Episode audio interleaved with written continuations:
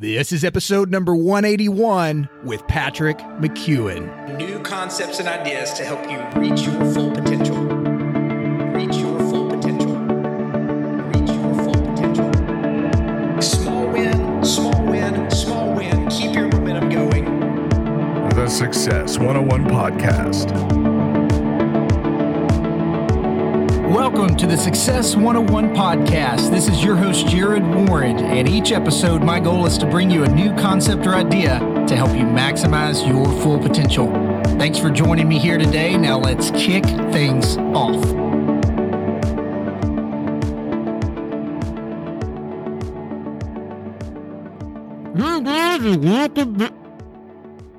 Hang on. Sorry, guys, I had to get that tape off my mouth. Welcome back to the Success 101 Podcast. As always, this is your host, Jared Warren. Why did I have my mouth tape? It's part of a process you guys are going to learn today about breathing through your nose for some pretty incredible advantages. And if we're going to hit higher levels of peak performance, there is no better way to do that, in my opinion, than to learn how to breathe properly. Today, you're going to learn a tremendous amount of information about breathing from my guest, Patrick McKeown. This one simple technique that's free, by the way, breathing through your nose, does amazing things like delays the onset of fatigue and lactic acid. It improves your aerobic performance. It improves VO2 max, your maximal oxygen uptake. It improves delivery of oxygen to organs and working muscles, reduces breathlessness during physical exercise, helps improve and maybe even, like you'll hear in Patrick's story, heal your asthma symptoms, and also helps maintain focus and concentration during competition and everyday working conditions. I'm telling you guys, I can't wait to bring this two-part episode to you. Part one, we will hear today. And I think for some of you out there, just as it did with me, it's going to change your life. First, I want to mention to you guys, though, that my individual and corporate coaching models have finally been released after 3 hard years of working on these programs that have all been designed by myself and my team and have already started getting a lot of attention from the people who are going through them right now. I want to bring these out to you guys, and it's something that I have worked on. It's probably some of the most important work of my life, and I cannot wait for you guys to join on board. If you go to success101podcast.com/coaching, you'll see the 4 modules you can choose from there to meet your desired planning and growth strategies.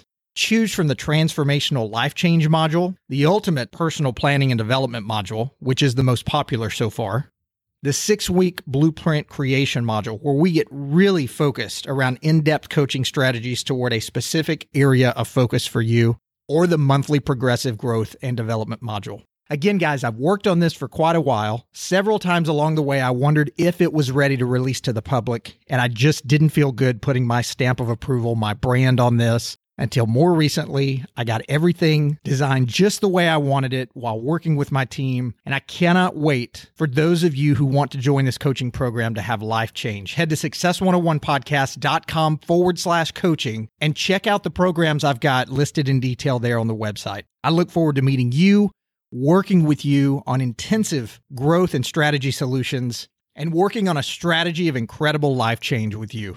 Now, guys, on to my incredible show today with Patrick McKeown. I mentioned some pretty incredible benefits a few minutes ago about taping your mouth, learning to breathe through your nose. We're going to dive in today in part one into a host of things to bring you guys into higher levels of peak performance, helping you to breathe lighter by something as simple as breathing through your nose. We're going to learn today why mouth breathing, which most people out there do in our stressful society, causes stress, fatigue, lack of concentration. Also, could deep breathing actually be reinforcing a state of stress rather than helping us in most cases throughout our day? We'll learn why the proper way to take a deep breath is by taking the lightest, quietest breath that you can take. We'll learn why we've been misled about CO2, carbon dioxide, for so long. Also learn a lot about nitric oxide. We'll learn why taking deep breaths doesn't really mean you're saturating your blood with more oxygen as we oftentimes think it does, and why mouth breathing will cause you to typically wake up more tired and more dehydrated than nose breathing will. Now, I have to say this before the podcast begins. When I bring incredible guests like Patrick McKeown on the show, we want it to go off flawless without a hitch, right? Unfortunately, that doesn't always happen. We had a little small issue with the variance of sound quality due to a storm that Patrick was going through, but I just wanted to make sure you guys knew that there might be some times during our episode today where the audio is just not crystal clear quality like you guys have come to know from the Success 101 Podcast. But don't let that distract you. Don't let that take away from Patrick's incredible message of breathing and peak performance that I know you guys are going to be excited to hear. So without any further delay, let's cut right to my conversation with Patrick McKeown.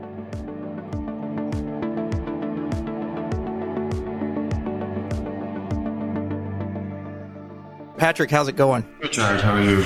Everything on this show is meant to gear everyone toward a higher level of peak performance. And I don't know if anything better that could bring you toward a level of peak performance than breathing. You know, you can talk about diet, you can talk about exercise. Breath is pretty critical. And I didn't understand how critical it was until I had a chance to dive into your book, The Oxygen Advantage. And I normally don't pick up books without a lot of insight, you know, just busyness of life or whatever. You've got to pick and choose what you allow to get into your schedule.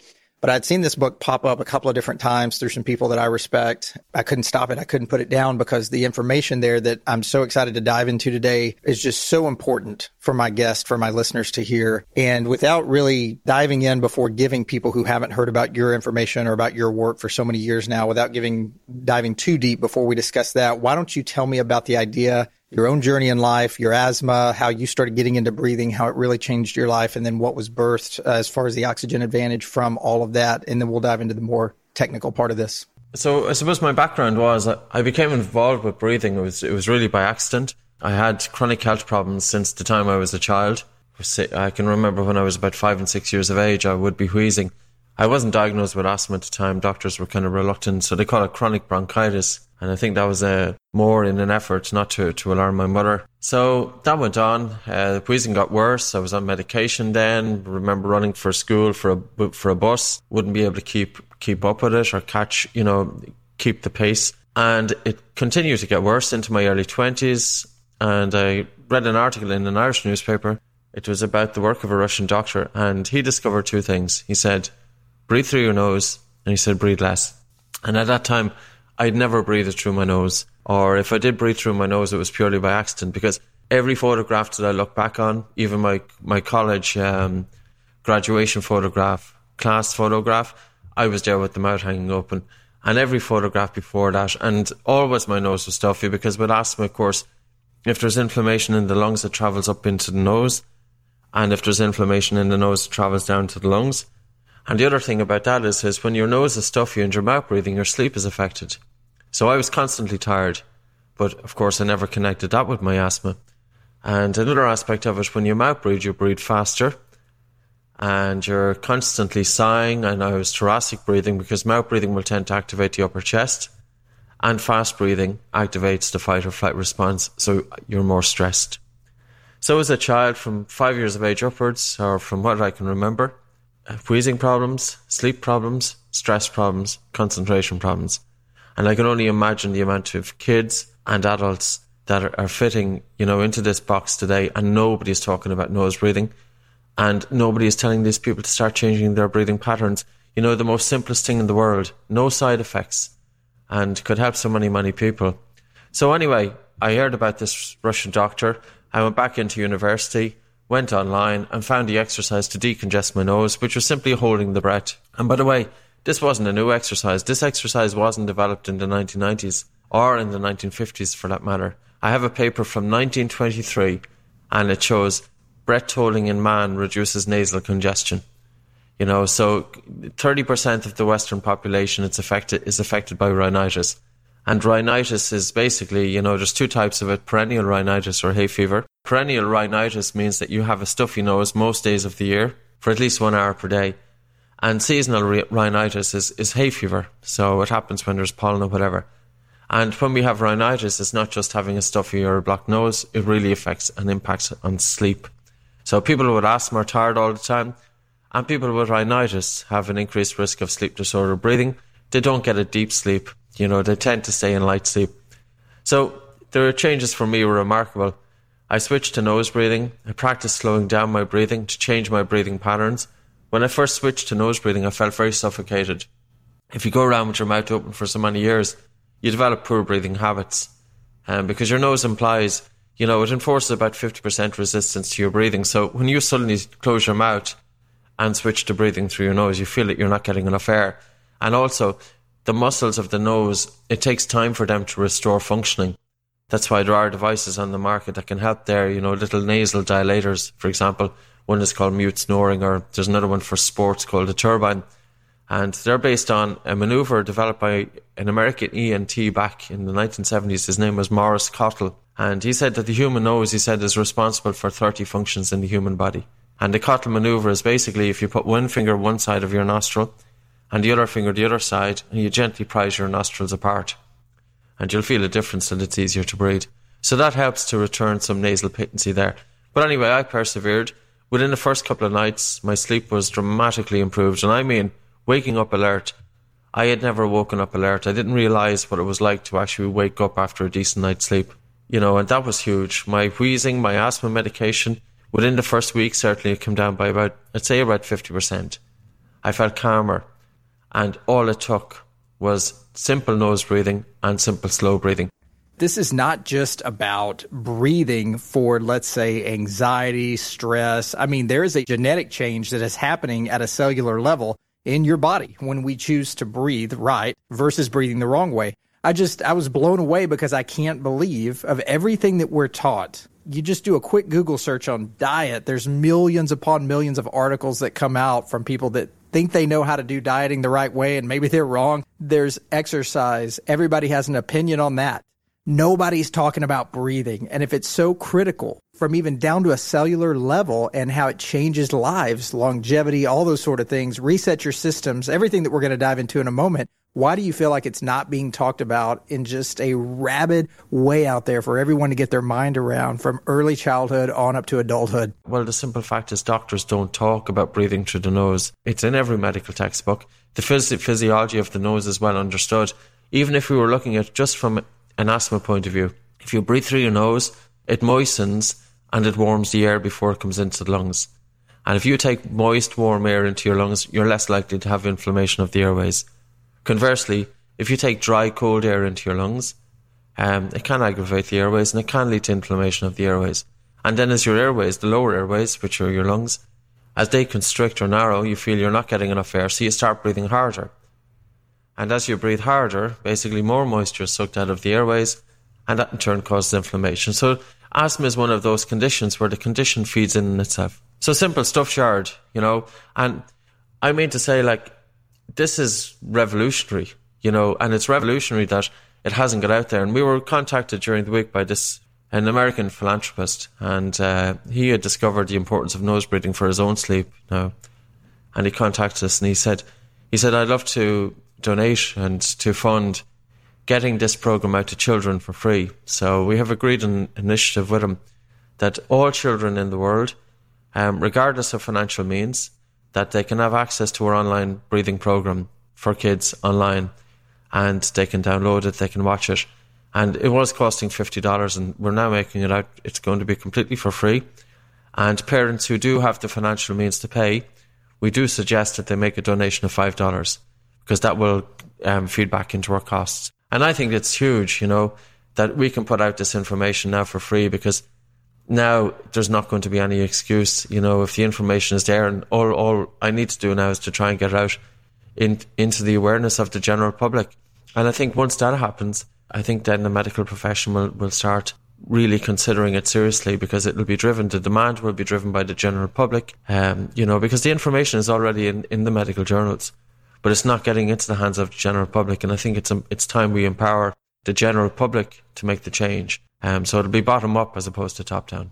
Young children, I think you said 50% of children are mouth breathers these days. What is causing us to change even at a very young age? Because those kids aren't dealing with a lot of emotional stress or business stress or financial anxiety or, you know, whatever it is where they need to sit and be calm. What's starting to change it even as a very young child? It's difficult to quantify, but there could be a number of factors there. How the mom breathes during pregnancy can influence the blood gases of the fetus, which is fairly obvious. So even though the baby is born breathing through their nose, as an actual fact for the first few months of life, they'll tend only to nasal breathe. So if a young infant, if they have a problem with the nose, it can be really detrimental, because they're not able to switch to mouth breathing so quickly and so readily. It's only after a few months that they switch to mouth breathing. And generally that coincides with teething. You know, they get their first upper respiratory infection, the nose gets stuffy, they feel they're not getting enough air through the nose. Generally anything that causes impairment to breathing through your nose. If your nose is stuffy, if you've got a head cold, if there's a structural deviation there, all of those factors, adenoids in children, for instance, if the back of the nose is a blockage, all of those factors will contribute to malbreathing. And then on top of that, babies are born into very, houses that are very well insulated. They don't have a fresh air draft running through them the way they had years ago. The baby mightn't, the mom mightn't be able to, due to economic pressures, to breastfeed that baby. The mom might have to go back to work. So the baby then doesn't get the development of the jaws, because breastfeeding is not just for mother's milk, but it's also breastfeeding causes and forces the baby to really work those muscles of the jaws and face. And that develops great muscle tone and really strong jaws. And strong jaws and good muscle tone is conducive to keeping the mouth closed, the lips together. There could be little stresses then. And, I think it's poor muscle tone. The babies then are put on a diet, generally soft foods, whereas our ancestors actually would have been eating, infants were eating pretty much the food of adults. There was no such thing as mushed up food. It was basically, maybe the infant, or whenever the infant had come off the breast, they'd be eating maybe meat straight off the bone, gnawing on different things, etc. So it's just things have changed, and that's the way it is. And adults become mouthbreathers too. They have a higher incidence of allergies, but we know then that the nose is stuffy due to overbreathing. So what's causing what? Is it the allergy that's causing the mouthbreathing, or is it the mouthbreathing that's feeding back into the allergy? It's both. With asthma, is it the asthma that's causing the airways to constrict, and as a result the individual feels they're not getting enough air, so they breathe harder? Or is it the harder breathing that's causing the airways to constrict? It's both. There's feedback.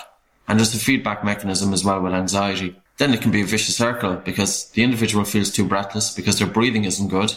And then they don't want to do physical exercise because they don't enjoy physical exercise. In order to compel people to do physical exercise, you have to enjoy it.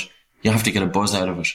But, if your breathing is laboured, and that's going to be influenced by how you breathe 24/7, by the way. Physical exercise doesn't necessarily correct your breathing. So physical exercise isn't the route to good breathing. Good breathing is the route to physical exercise. And if you've got good breathing during physical exercise, you're less breathless. You're better able, to push yourself during physical exercise without losing control of your breathing. And you'll enjoy it more. And of course then, you've got the better cycle, better health benefits, etc. So many factors. As an adult, it's easier to pinpoint in children, but certainly if you've got an adult who's talking a lot during the day, talking increases both the respiratory frequency, which is the number of breaths they take per minute, and also the tidal volume, which is the size of each breath. So talking significantly increases breathing. So that individual, if they're talking for 6 or 8 hours, there's a period of time there that they're breathing too much air in respect of their metabolic needs, and then they go home tired, because if you're breathing too much, it contributes to your blood vessels constricting. It contributes to less oxygen delivered to the cells.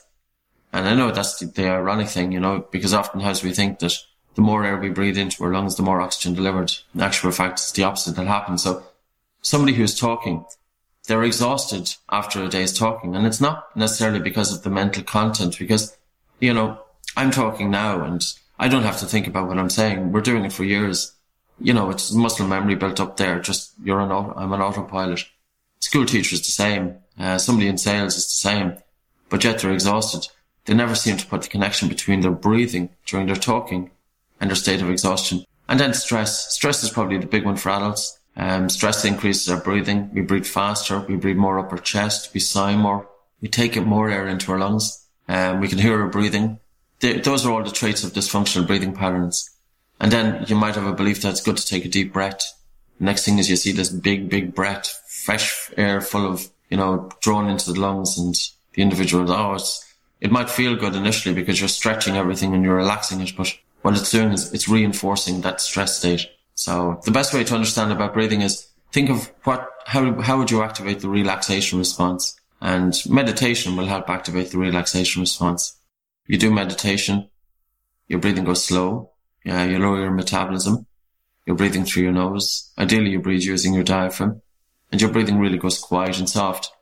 And we bypass meditation. We actually have our individuals go straight into reducing their breathing, to deliberately slow down the breath, to deliberately quieten the breath, to slow down the speed of air that enters and leaves your nostrils, and to slow it down sufficiently that you reduce the amount of air that you're taking into your lungs by about 30%. And this creates a need for air. And the need for air is signifying that there's an increase of carbon dioxide in the blood.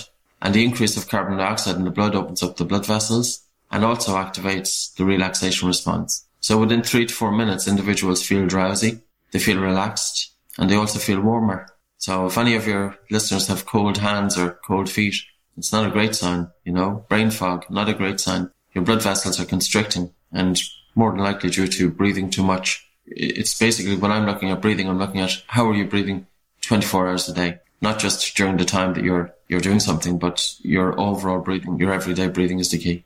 My listeners who know my story know that in 2015, I had to go see a neurologist because I thought my brain was literally turning to cabbage. I couldn't hold eye contact once I started talking out loud with people anymore. Once I started trying to talk about things that was in depth or I had to talk for a long period of time, my concentration was off, my focus was off. And so I went and had all these MRI tests and all these things done. And the neurologist is basically like, man, you need sleep. And I'm thinking that can't be it. It had to be something else. Sure enough, I think it was sleep. They ran me through all these tests. My brain was fine. I even scored way above average on a lot of things, which was surprising to me. So I started working on my sleep. I started noticing that several times during the day, I would feel like someone was standing on my chest, and it would either be while I was talking, as I just mentioned, or I could even be just sitting doing some computer work, and I'd have to take a big gulp in. I'd never had that happen before. So I go to my other doctor, my primary care physician. I said, I need help. I can't breathe. And he's like, well, it could be stress. It could be fatigue, whatever. So he puts the pulse oximeter on my finger, and he said, oh, your oxygen looks great. So it can't be that. You're like at 94%. You're taking in a huge breath of air for someone your age. So there was no solution. And what I realized was through your book, when I started reading this, it took me back to that time because I started during that time reading a lot of breath exercises, breath hold exercises that were more geared toward what we were all taught to do. Breathe deeply to feel better. Breathe deeply to engage the parasympathetic nervous system to relax and give you that relaxed feeling. And it does. But your book pointed out two things to me. And I really want the audience to hear this because I bet there's a lot of people out there thinking if I just continually breathe in deeply, I'm saturating my body with more oxygen. But what your book pointed out is that you're pretty much, you know, normal, healthy human being. You're pretty much always saturating your oxygen levels as much as you possibly can. Secondly, that deep breath will engage that parasympathetic nervous system. It will give you that relaxation response. But let's camp out on those two things for just a moment. Why do deeper breaths not actually bring more oxygen into the body like we think? Sure. Why are deeper breaths actually harmful for the body when really you should be breathing in a way where people really don't even see or hear you moving? Deep breathing is good, but what is deep breathing? So as we spoke about earlier on, a young infant, if you were to put them on a table and just observe their breath, if they were lying on their backs, you'll see as they breathe in, their little tummies will rise, and as they breathe out, their little tummies will fall. So a deep breath, if you were to look at the word deep, it means far from the top. That's a definition.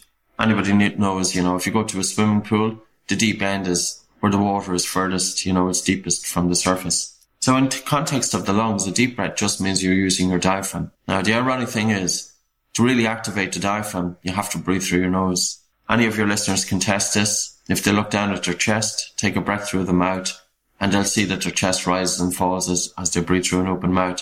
Mouth breathing causes chest breathing. Nose breathing has been proven to activate the diaphragm and the lower intercostal muscles. So anybody who wants to deep breathe, start breathing through your nose, because then you'll naturally start to do it. And we do exercise then to strengthen the diaphragm. So say if somebody has been mouth breathing for a period of time, they may have poor diaphragm muscle tone. So we have little exercise there just to build up strength of the diaphragm, which of course is good for sports, etc. So a deep breath is using the diaphragm, but it doesn't have to be big. And that's the real key. You know, how many people, when they're instructed to take a deep breath, that they take the lightest, quietest breath through the nose driven by the diaphragm. That's a deep breath. Most people, when they're told to take a deep breath, they take a big thoracic breath, and that's the opposite to the deep breath. Why do you feel like people who should be more engaged in this, people in the medical community, people who are yoga practitioners, people who aren't just fly-by-night people, these are experts in their field. These are people, I mean, even Navy SEALs who have been taught how to breathe at high levels and be at high levels of peak performance. Why have they not, over all these years, learned what your research has brought you to the conclusion of? I think in Western society, we always believe that big is better, bigger car, bigger house, bigger job. So you never see it in nature. You never see a racehorse going around with the mouth open. Yeah, dogs is an exception. Dog mouth breathes to regulate body temperature. But all of species of animals on Earth, all nasal breathers, all innate nasal breathers, none of them intentionally take bigger breaths. And it's been estimated that 10% of patients visiting general practitioner care in the United States are chronic hyperventilators. That's 10%. 1 in 10. And these patients are going in and, you know, chronic overbreathing can affect any organ or system to different degrees. So they may feel that they're more anxious. They may have palpitations or tachycardia. The heart may be racing more. You know, they could have dizziness. They could have breathing problems, chest complaints. You know, they could have Raynaud's, whereas poor circulation in the hands, paresthesia, migraine, any number of different complaints. And these different complaints can affect any system or be from any system. So a doctor is looking at them, and here's somebody coming in and they're presenting with these different complaints, and the doctor is saying, well, we'll do all the tests, and of course the tests come back negative. There's nothing wrong with the person. They're overbreathing. But now, of course, the person is getting even more anxious because they're thinking to themselves, oh my God, I must have something drastically wrong because the doctor doesn't even know what's going on here. So I must have something that's incurable by modern science. It's because the doctor is failing to realize the effect of overbreathing. This effect has been documented since the late 1800s. Dr. Da Costa was an American physician in the American Civil War, and he noticed that soldiers returning from war, because of the effects of stress, they had unexplained breathlessness, they had fatigue. Fatigue is a huge one. People prone to panic attacks. You know, all of these symptoms can be related to overbreathing. And he wrote about it. He called it the Da Costa syndrome. And then somebody else talked about it. And, you know, it's got a long history. In 1937, I think it was Kerr and colleagues who come up with the term hyperventilation syndrome. And then somebody else developed the hyperventilation test. They get somebody to breathe 30 breaths per minute. Breathe faster, in other words, to induce hyperventilation and to bring on the symptoms that you're experiencing. So if you breathe hard, does it cause your chest to get tight? Well, then you know that your breathing hard is causing your chest to get tight. And like this was going on and on. And Claude Lhomme, he said that what happened here, the reason this gets no attention is doctors said it wasn't their field. And they said it was a psychiatric condition. So they passed the domain of overbreathing to the psychiatrists. And the psychiatrist said it wasn't their field. So they passed it back to the doctors. So it fell between the two stools. And that's why it got no attention. When you breathe normally and quietly and calmly, your blood oxygen saturation is pretty much almost fully saturated. You cannot add any more oxygen to the blood by breathing more than normal. I'll just rephrase that, break it down a little bit. Hemoglobin is the main carrier of oxygen in the blood, and hemoglobin is a protein. It carries 70 times more oxygen than what would be just dissolved in the blood, because oxygen is not very soluble in blood. But a small amount of oxygen is dissolved in the blood. But the main amount of oxygen is carried in the blood by hemoglobin. If you breathe hard, you're not going to improve or increase your SpO2, the amount of oxygen that's carried by hemoglobin. But you can increase slightly the amount of oxygen dissolved in the blood. But the amount of oxygen dissolved in the blood is a very, very small amount. It's 3 milliliters of oxygen per 1 liter of blood. Now, the problem with breathing hard is it gets rid of the gas carbon dioxide. And when you lose CO2, the bond between hemoglobin and oxygen increases.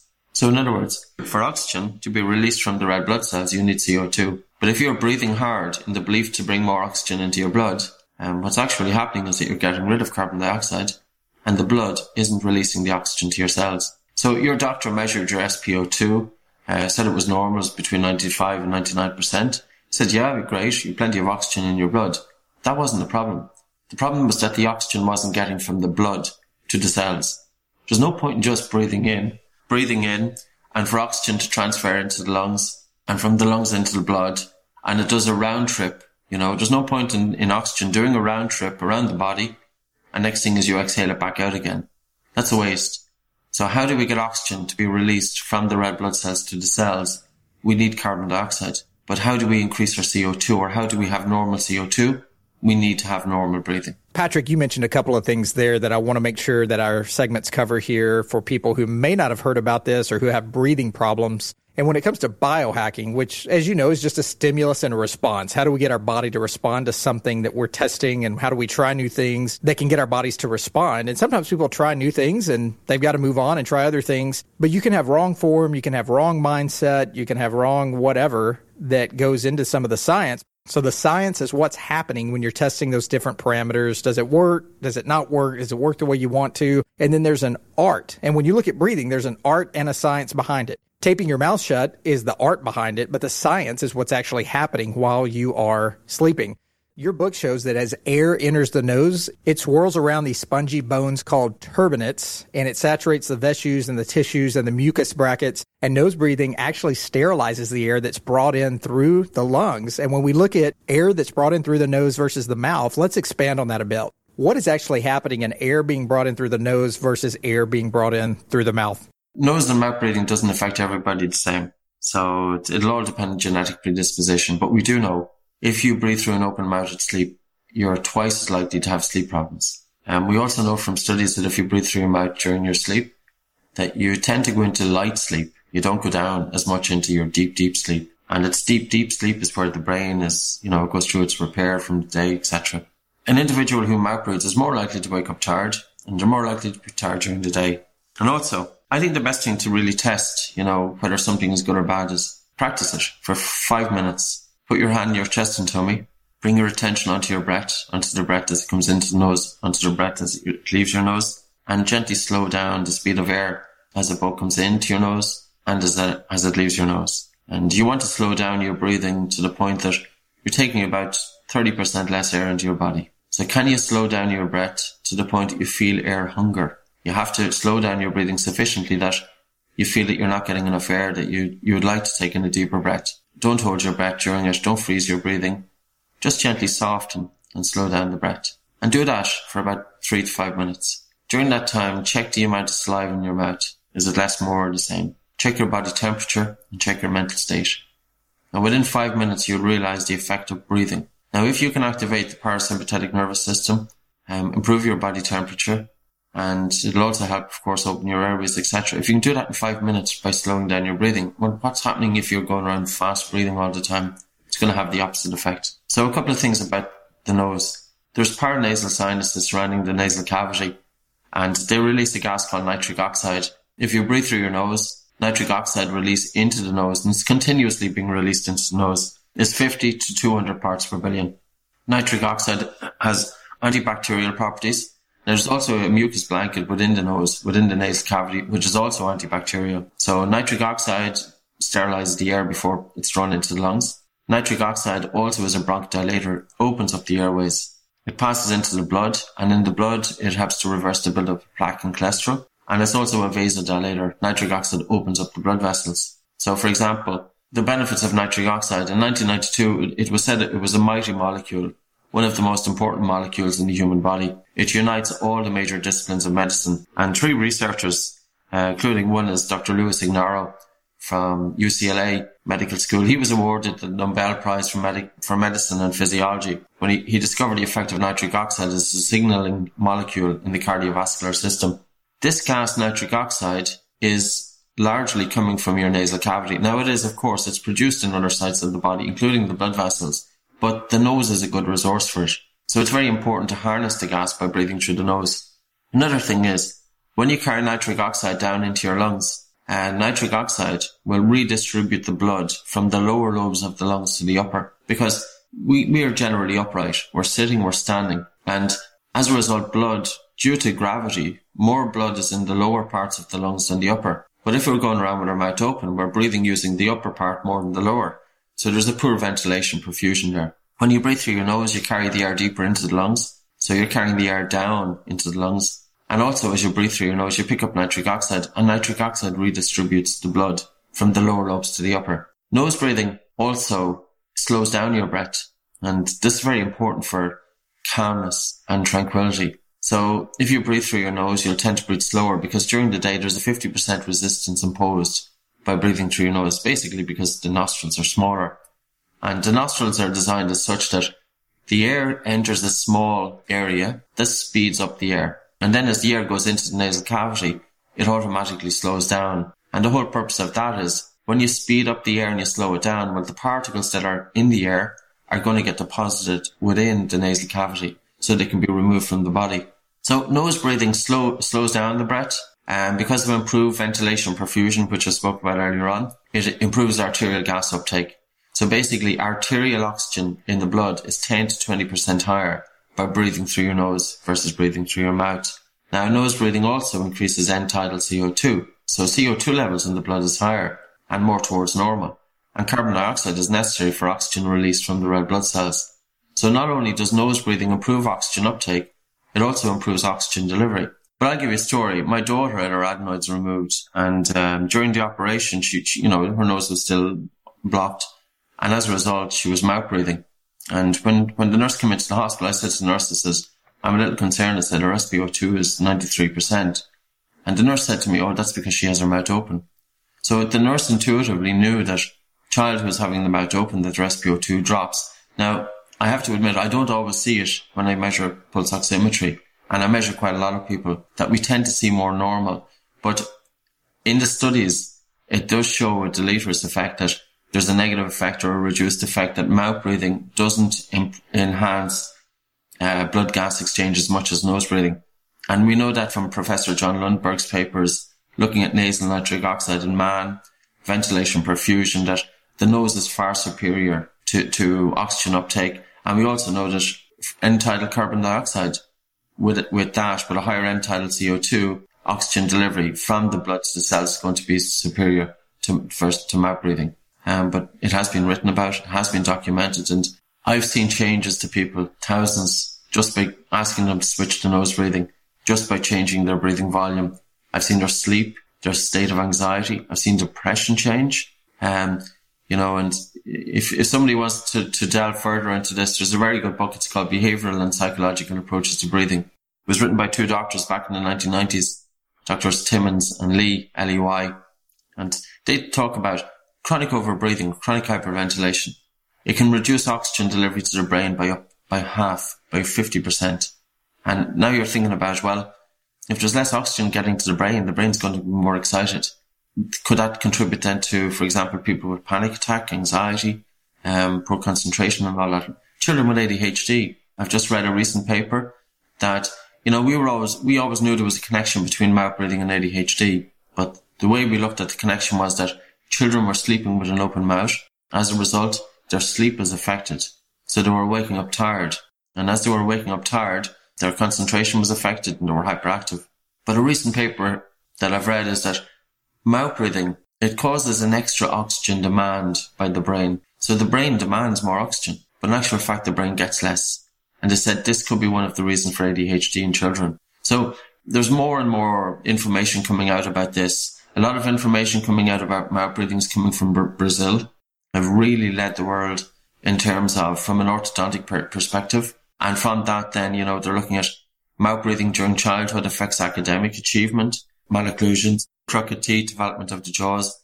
So yeah, there's no comparison. The mouth is for eating, for drinking, and for speaking. The nose is for breathing. That's it.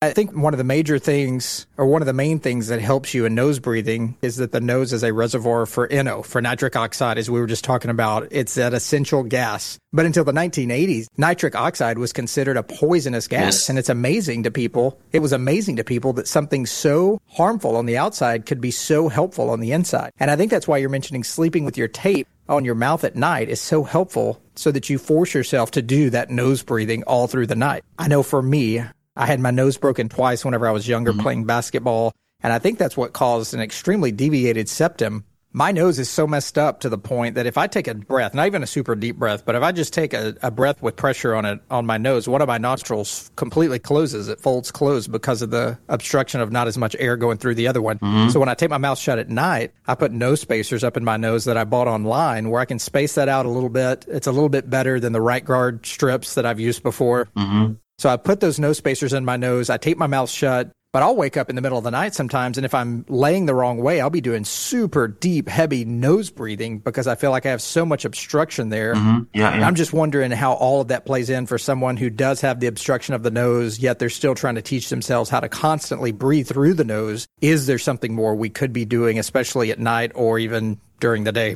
Sure. Most people, if they've got nasal obstruction, they don't constantly try to breathe through the nose. And when studies are looking at the effect of nasal decongestions or surgery on sleep, they often say that, well, if you have surgery on your nose, it's not really going to help your sleep, but they never ask the question, Are these individuals breathing through the nose? I had surgery on my nose in 1994. Nobody told me to breathe through it. And because I had previous years of mouth breathing, I just continued breathing through an open mouth, so we really have to actively teach people, and medical professions, I think the onus is on them that if they are, doing a tonsillectomy or adenoidectomy on children, that they tell these kids, breathe through your nose. It's vitally important. If they don't, sleep disorder breathing will return back in about 3 years. Coming back to this point, how do you know how obstructed your nose is? In other words, is it reversible obstruction? Is it inflammation? Or is there a structural deviated septum there? Is it structural? Very simple way to do it. If you're not pregnant, if you don't have high blood pressure, if you're relatively good health, take a small breath into your nose, small breath out to your nose, pinch your nose, hold your breath, and walk about 20 to 30 paces holding your nose. And after about 20 to 30 paces holding your nose, then let go, breathe in through your nose, and calm your breathing. Wait a minute, breathe normally, rest, and then do it again, rest, do it again. Do it 6 times. If your nose is still totally blocked, you have a structural problem. And if your nose feels open, you have reversible obstruction. So it'll tell you straight away. When you're referring to blockage, it's more just mucus or congestion, right? Yeah, it's congestion. Basically, so you do the nose unblocking exercise. If your nose feels free after the exercise, well, then you know that the nose is opened up. So therefore, the obstruction has been mucus, or the obstruction has been blood vessels swollen in the nose. But if after doing the nose unblocking exercise that your nose still really feels that it's difficult to breathe through it, then it's structural. So a lot of people, they will have some, deviated septums are very common, but it doesn't mean that you have to go around with your mouth open. I have a deviated septum. One rule of thumb that I use is that I'll have people do that nose and blocking exercise, do it about 6 times. And if the individual can breathe through their nose for 1 minute, they can do it for life. Now, another aspect is you can reduce muscle patency in the nose because of continuous mouth breathing. So you talked about theirs. If you take a big sniff, if you block one nostril and you take a big sniff, that the other nostril collapses as you suck air into your lungs. So that would suggest that airway patency is reduced a bit, possibly because of mouth breathing. The nasal dilators that you talked about work because they're based on what's called Cottle's maneuver, and they can help restore nasal breathing. So we use a product for sleep. We call it's mute. It's not our own product, it's somebody else's, but it's really good. It's mute snoring, and for athletes, because you can have athletes as well with very small nostrils, very narrow nasal cavity, and they can't breathe through the nose, so they have to breathe through the mouth. So for athletes, we also use, it's called the turbine. And basically, it's a little plastic device that you put up into the nose, and it opens up the nasal airway. So it makes breathing easier. Now, there's one benefit for that during sleep. If you have a nasal obstruction due to, say, septum deviation or whatever, it can increase the negative pressure further on down the airway. So if your nose is blocked, it can cause further increased negative pressure downstream, and that can increase the risk of obstructive sleep apnea. So breathing through the nose, but also having sufficient airflow that you don't have so much resistance is important for sleep. Because if you're constantly having heavier breathing, light breathing, heavier breathing, light breathing, if your breathing is waxing and waning, your sleep is getting disrupted. So you're not going to have the deep sleep that you need. You're more likely to wake up tired. So Patrick, for those who are wanting to increase their awareness around oxygen, they can read your book, The Oxygen Advantage, but you just alluded to a couple of really quick things that they can do. Mm-hmm. But you've also got a technique that I thought was fascinating called bringing the mountain to you, where you hold your nose and you walk several spaces.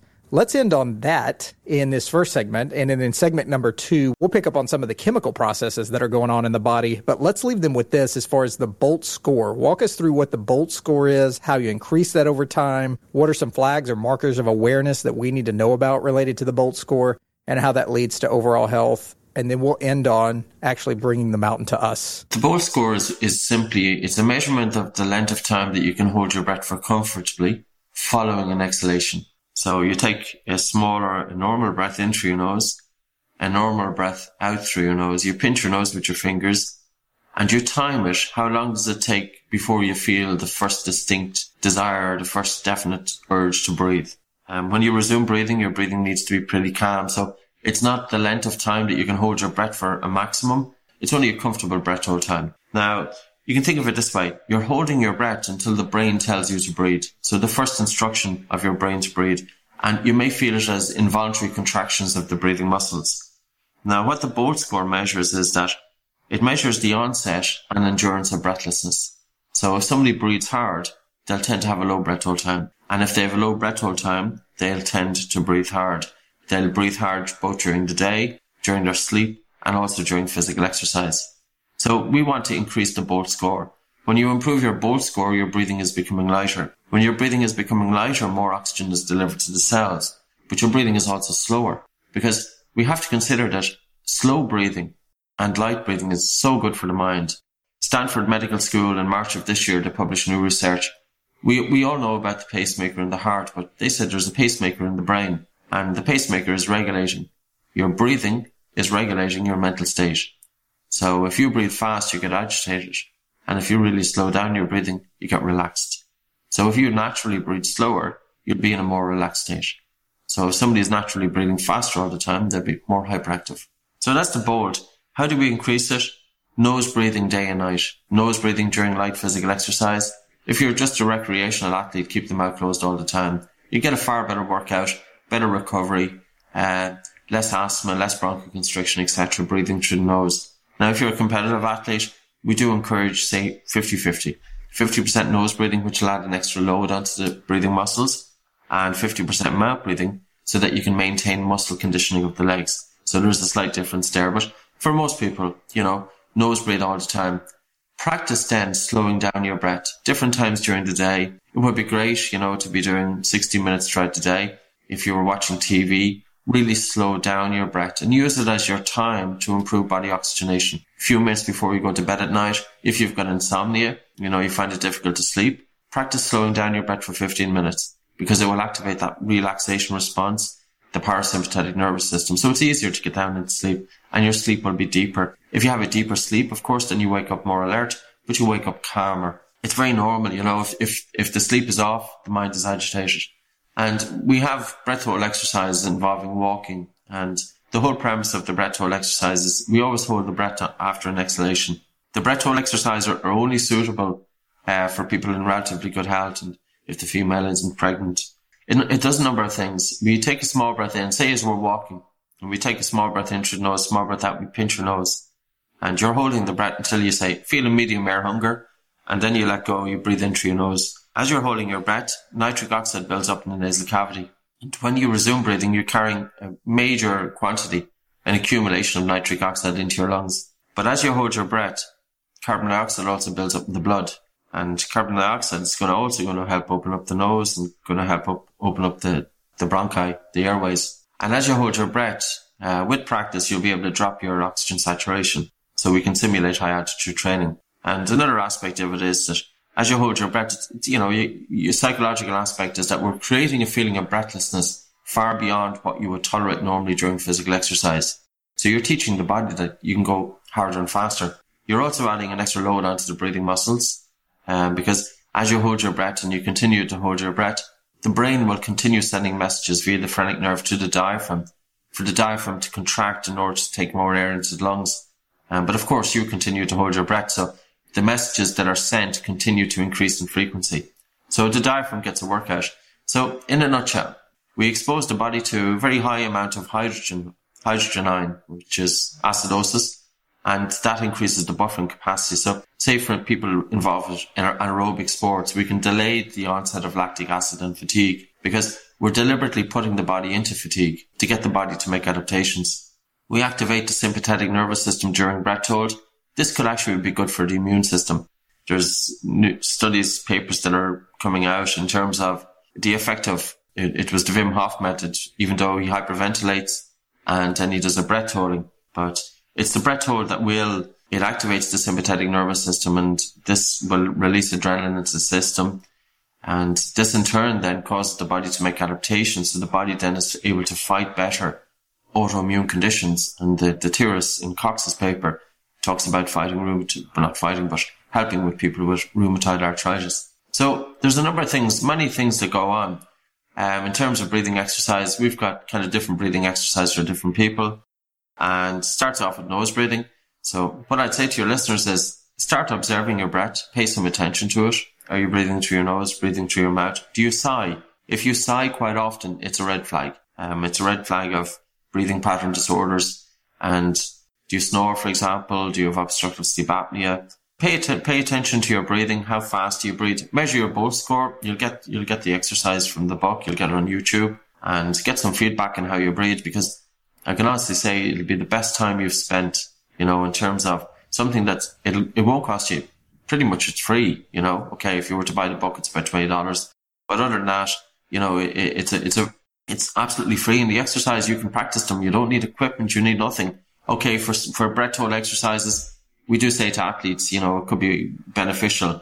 You might like to see your oxygen, your blood oxygenation, drop. So you could buy a handheld pulse oximeter from Amazon. You can buy them cheap. You can buy them for $10, or you could get a decent enough one for maybe $100. And that would be about it. But you can literally simulate altitude at a height of about 14,000 feet by simply changing your breathing. And there's a lot more to it. So. It's amazing. And you just spoke, to clarify there, because we unpacked a lot, you spoke about two different training elements there, and there's so much more in the book. I'd encourage you guys to get it. Yeah. But the BOLT score is where you're not walking, You're not simulating that high altitude. I think it's important for people to really know what you said there as far as taking a regular breath in, not a deep breath, but a regular breath in, And you push a regular breath out through your nose. Yes. It's always on the exhale, and we'll talk about that in part two as well. Yeah. But you exhale out with a normal breath. You plug your nose with your fingers. Yeah. For someone like me who doesn't breathe well and who... In fact, just this morning on the drive in, I was taking my out breath, and I noticed that when I get to about 9 or 10 seconds, even before I get that first diaphragm spasm, I'll actually get a deep burning right down my sternum, almost like my body's panicking or freaking out or whatever. But shortly right after that, I'll get a spasm of the diaphragm. And even with my mouth taped shut at night, even the things I've been trying to do, my BOLT score, as far as I can tell, really is not that far past 10. So I'm wondering if I have other things that are obstructing that or making that restriction happen. But what would you say to someone with a really low BOLT score that's saying, gosh, what's going on here? I wonder what's happening. Are there other things I could be doing? More training, more practice? What could we tell our listeners there? Yeah, it's first to establish that you're doing the exercise correctly from the book. You have to get that air shortage. You have to be conscious of your breathing. And also then the quantity of the exercise. So you'd want to be doing them for about 10 minutes. If somebody's very stubborn in terms of, if the BOLT score is very stubborn, I'd have the individual practice about 10 minutes for about 7 or 8 hours, 10 minutes every hour for about 7 or 8 hours, and to practice it for about 2 days. And that should be enough that you start seeing the BOLT score increasing. And it'll depend on lifestyle. If you're talking all day, that goes against the BOLT score. But if you do good physical exercise with the mouth closed, that will improve the BOLT score. Relaxation helps to improve it. There is a genetic component to it. Some people, it takes a bit more work, but it's trainable. Like I give classes in Ireland. I give them outside of it too, but even, last Tuesday, I had a group of people here in Galway, and we measured their bolts, and we had them again last night, and they've all increased, and that's about 9 days. And the increase that I would expect is about 5 seconds in the 9 days. But now, when you're going to a class, so you're kind of determined and you're putting it into practice. So I suppose just a little bit more work and see how it goes, and then you'll know. Yeah, so maybe the frequency. I think it's important to note, too, that whenever you feel that, you mentioned it's not holding your breath to max capacity. Yeah, so maximum capacity will be influenced by willpower and determination. So literally, and you're correct in saying that you do sit down. You have to sit down for about 5 to 10 minutes. You can't just walk around and then take it. Sit down for about 5 to 10 minutes, and then take a normal breath in, normal breath out, hold your nose, and count how many seconds does it take for the first reaction of the body to breathe. That's your BOLT. And then your breath should resume back to normal breathing within 2 or 3 breaths, within 2 or 3 cycles. If not, you've held it too long, right? Yeah, it shouldn't even come back in 2 or 3 seconds. It should be fairly normal. Once you resume breathing, it should be normal enough. Gotcha. As we get ready to wrap up the podcast here, thanks so much for your time. And I look forward to diving into more of even the scientific part here in part number 2. Mm-hmm. But I know we talked about bringing the mountain to you in your book. And I was on a walk with my children one time with the grocery store, and I thought, I'm going to go slow. I'm going to do this exercise of bring the mountain to me. And I had about 40, 45 minutes from the time we left the house to the time we went to the store. And I was working on this the entire time. I was holding my nose, counting how many paces I could go. And I noticed on the way back, I don't even know how to describe it, but it was almost like a wave of, I guess it's a stress response, but I started noticing myself getting very agitated, very edgy, almost like a depression coming over me. I was just feeling a little bit off, very uncomfortable feeling all over my body psychologically. I'm assuming that was just from the stress I was putting my body through, like it had not been before with the constant breath holds and the walking. Do you have any idea of what might be going on there? Yeah, it could be, and it could also depend on your predisposition. So if we have, say, somebody coming in, they might have a history of small, like you were talking about chest tightness as part of your symptoms, and that burning, you're literally replicating the symptoms, and alarm bells go off. Now, in some ways, it's good to replicate the symptoms because you're teaching the body that, yeah, air shortage is fine, but do it easy, do it gently. So I'd always, like, if somebody comes in, like I've seen 18-year-olds, 19-year-olds, and these would be footballers, these would be tough guys. I've seen them crying from doing breath holding. And, they're tough lads and they're physically fit, but they have underlying panic or underlying anxiety there. So we always kind of consider, like, what's their background. And when somebody comes in like that, we start off very gently. So we build them up. So we give them a teaspoon of the exercises and gently build them up, and you'd be surprised where they get there, and they can do it quick. And also the benefits that they get are tremendous because they're constantly teetering on the brink of symptoms. And if you have got a low BOLT, as you're talking about 10 seconds, it doesn't take much to push somebody with a BOLT of 10 seconds, depending on their genetics, if they're predisposed to panic attack, it doesn't take much to push them over the edge. You mentioned in the book to try not to yawn or sigh. Yeah, you mentioned sighing. If we think about sighing, try not to. If we think about yawning, try not to. If we need to take a deep belly-filled, air-filled breath through the nose, as far as nose breathing, is that okay, or do we want to avoid that as well? No, if you want to breathe more, go for a run. Because then your breathing volume will increase relative to your metabolic activity. Other than that, breathe using your diaphragm, but breathe light. Breathe light to breathe right. I know it says that over and over again in the book. That's it, yeah. Patrick, thank you so much. So much of this is going to help so many people out there. And I know people can go on your website, theoxygenadvantage.com. Is there anywhere else people can find you or your material out there? Yeah, so you could go to the website, Oxygen Advantage, or just we've YouTube channels, so you'll see some of the videos. The book is on Amazon. We've different languages. The book is going into about 9 or 10 different languages, if any of your listeners want different languages. So it's all there. We've got training. We give training, and the information is there. And if you have any questions, just drop me an email. I'll always do my best to answer people. So just keep the email brief. This is more information that people need to hear about. So I'm so honored and so privileged to be able to get this out on the podcast. And I look forward to diving into part 2 as we get further into improving breath and breath function. And I look forward to having you back on. So thanks so much for your time here today. Thanks very much, Jared. Thanks. Bye-bye. Wow, guys, I loved having Patrick on the podcast here. And if you thought you got a lot of value in part 1, just hang around for episode number 182, which will be part 2 of my dynamic episode with Patrick. If you guys would like to connect directly with me, please shoot an email to my team at info@success101podcast.com, or you can catch me in the world of social media on the Facebook Success 101 Podcast community page, or on Instagram under the name @Success101Podcast. I'll catch you guys in part 2 of the Oxygen Advantage episode with Patrick McKeown coming up next. So make sure you come back for even more incredible breath work and oxygen information around higher levels of peak performance so that you can take it to the next level. See you there.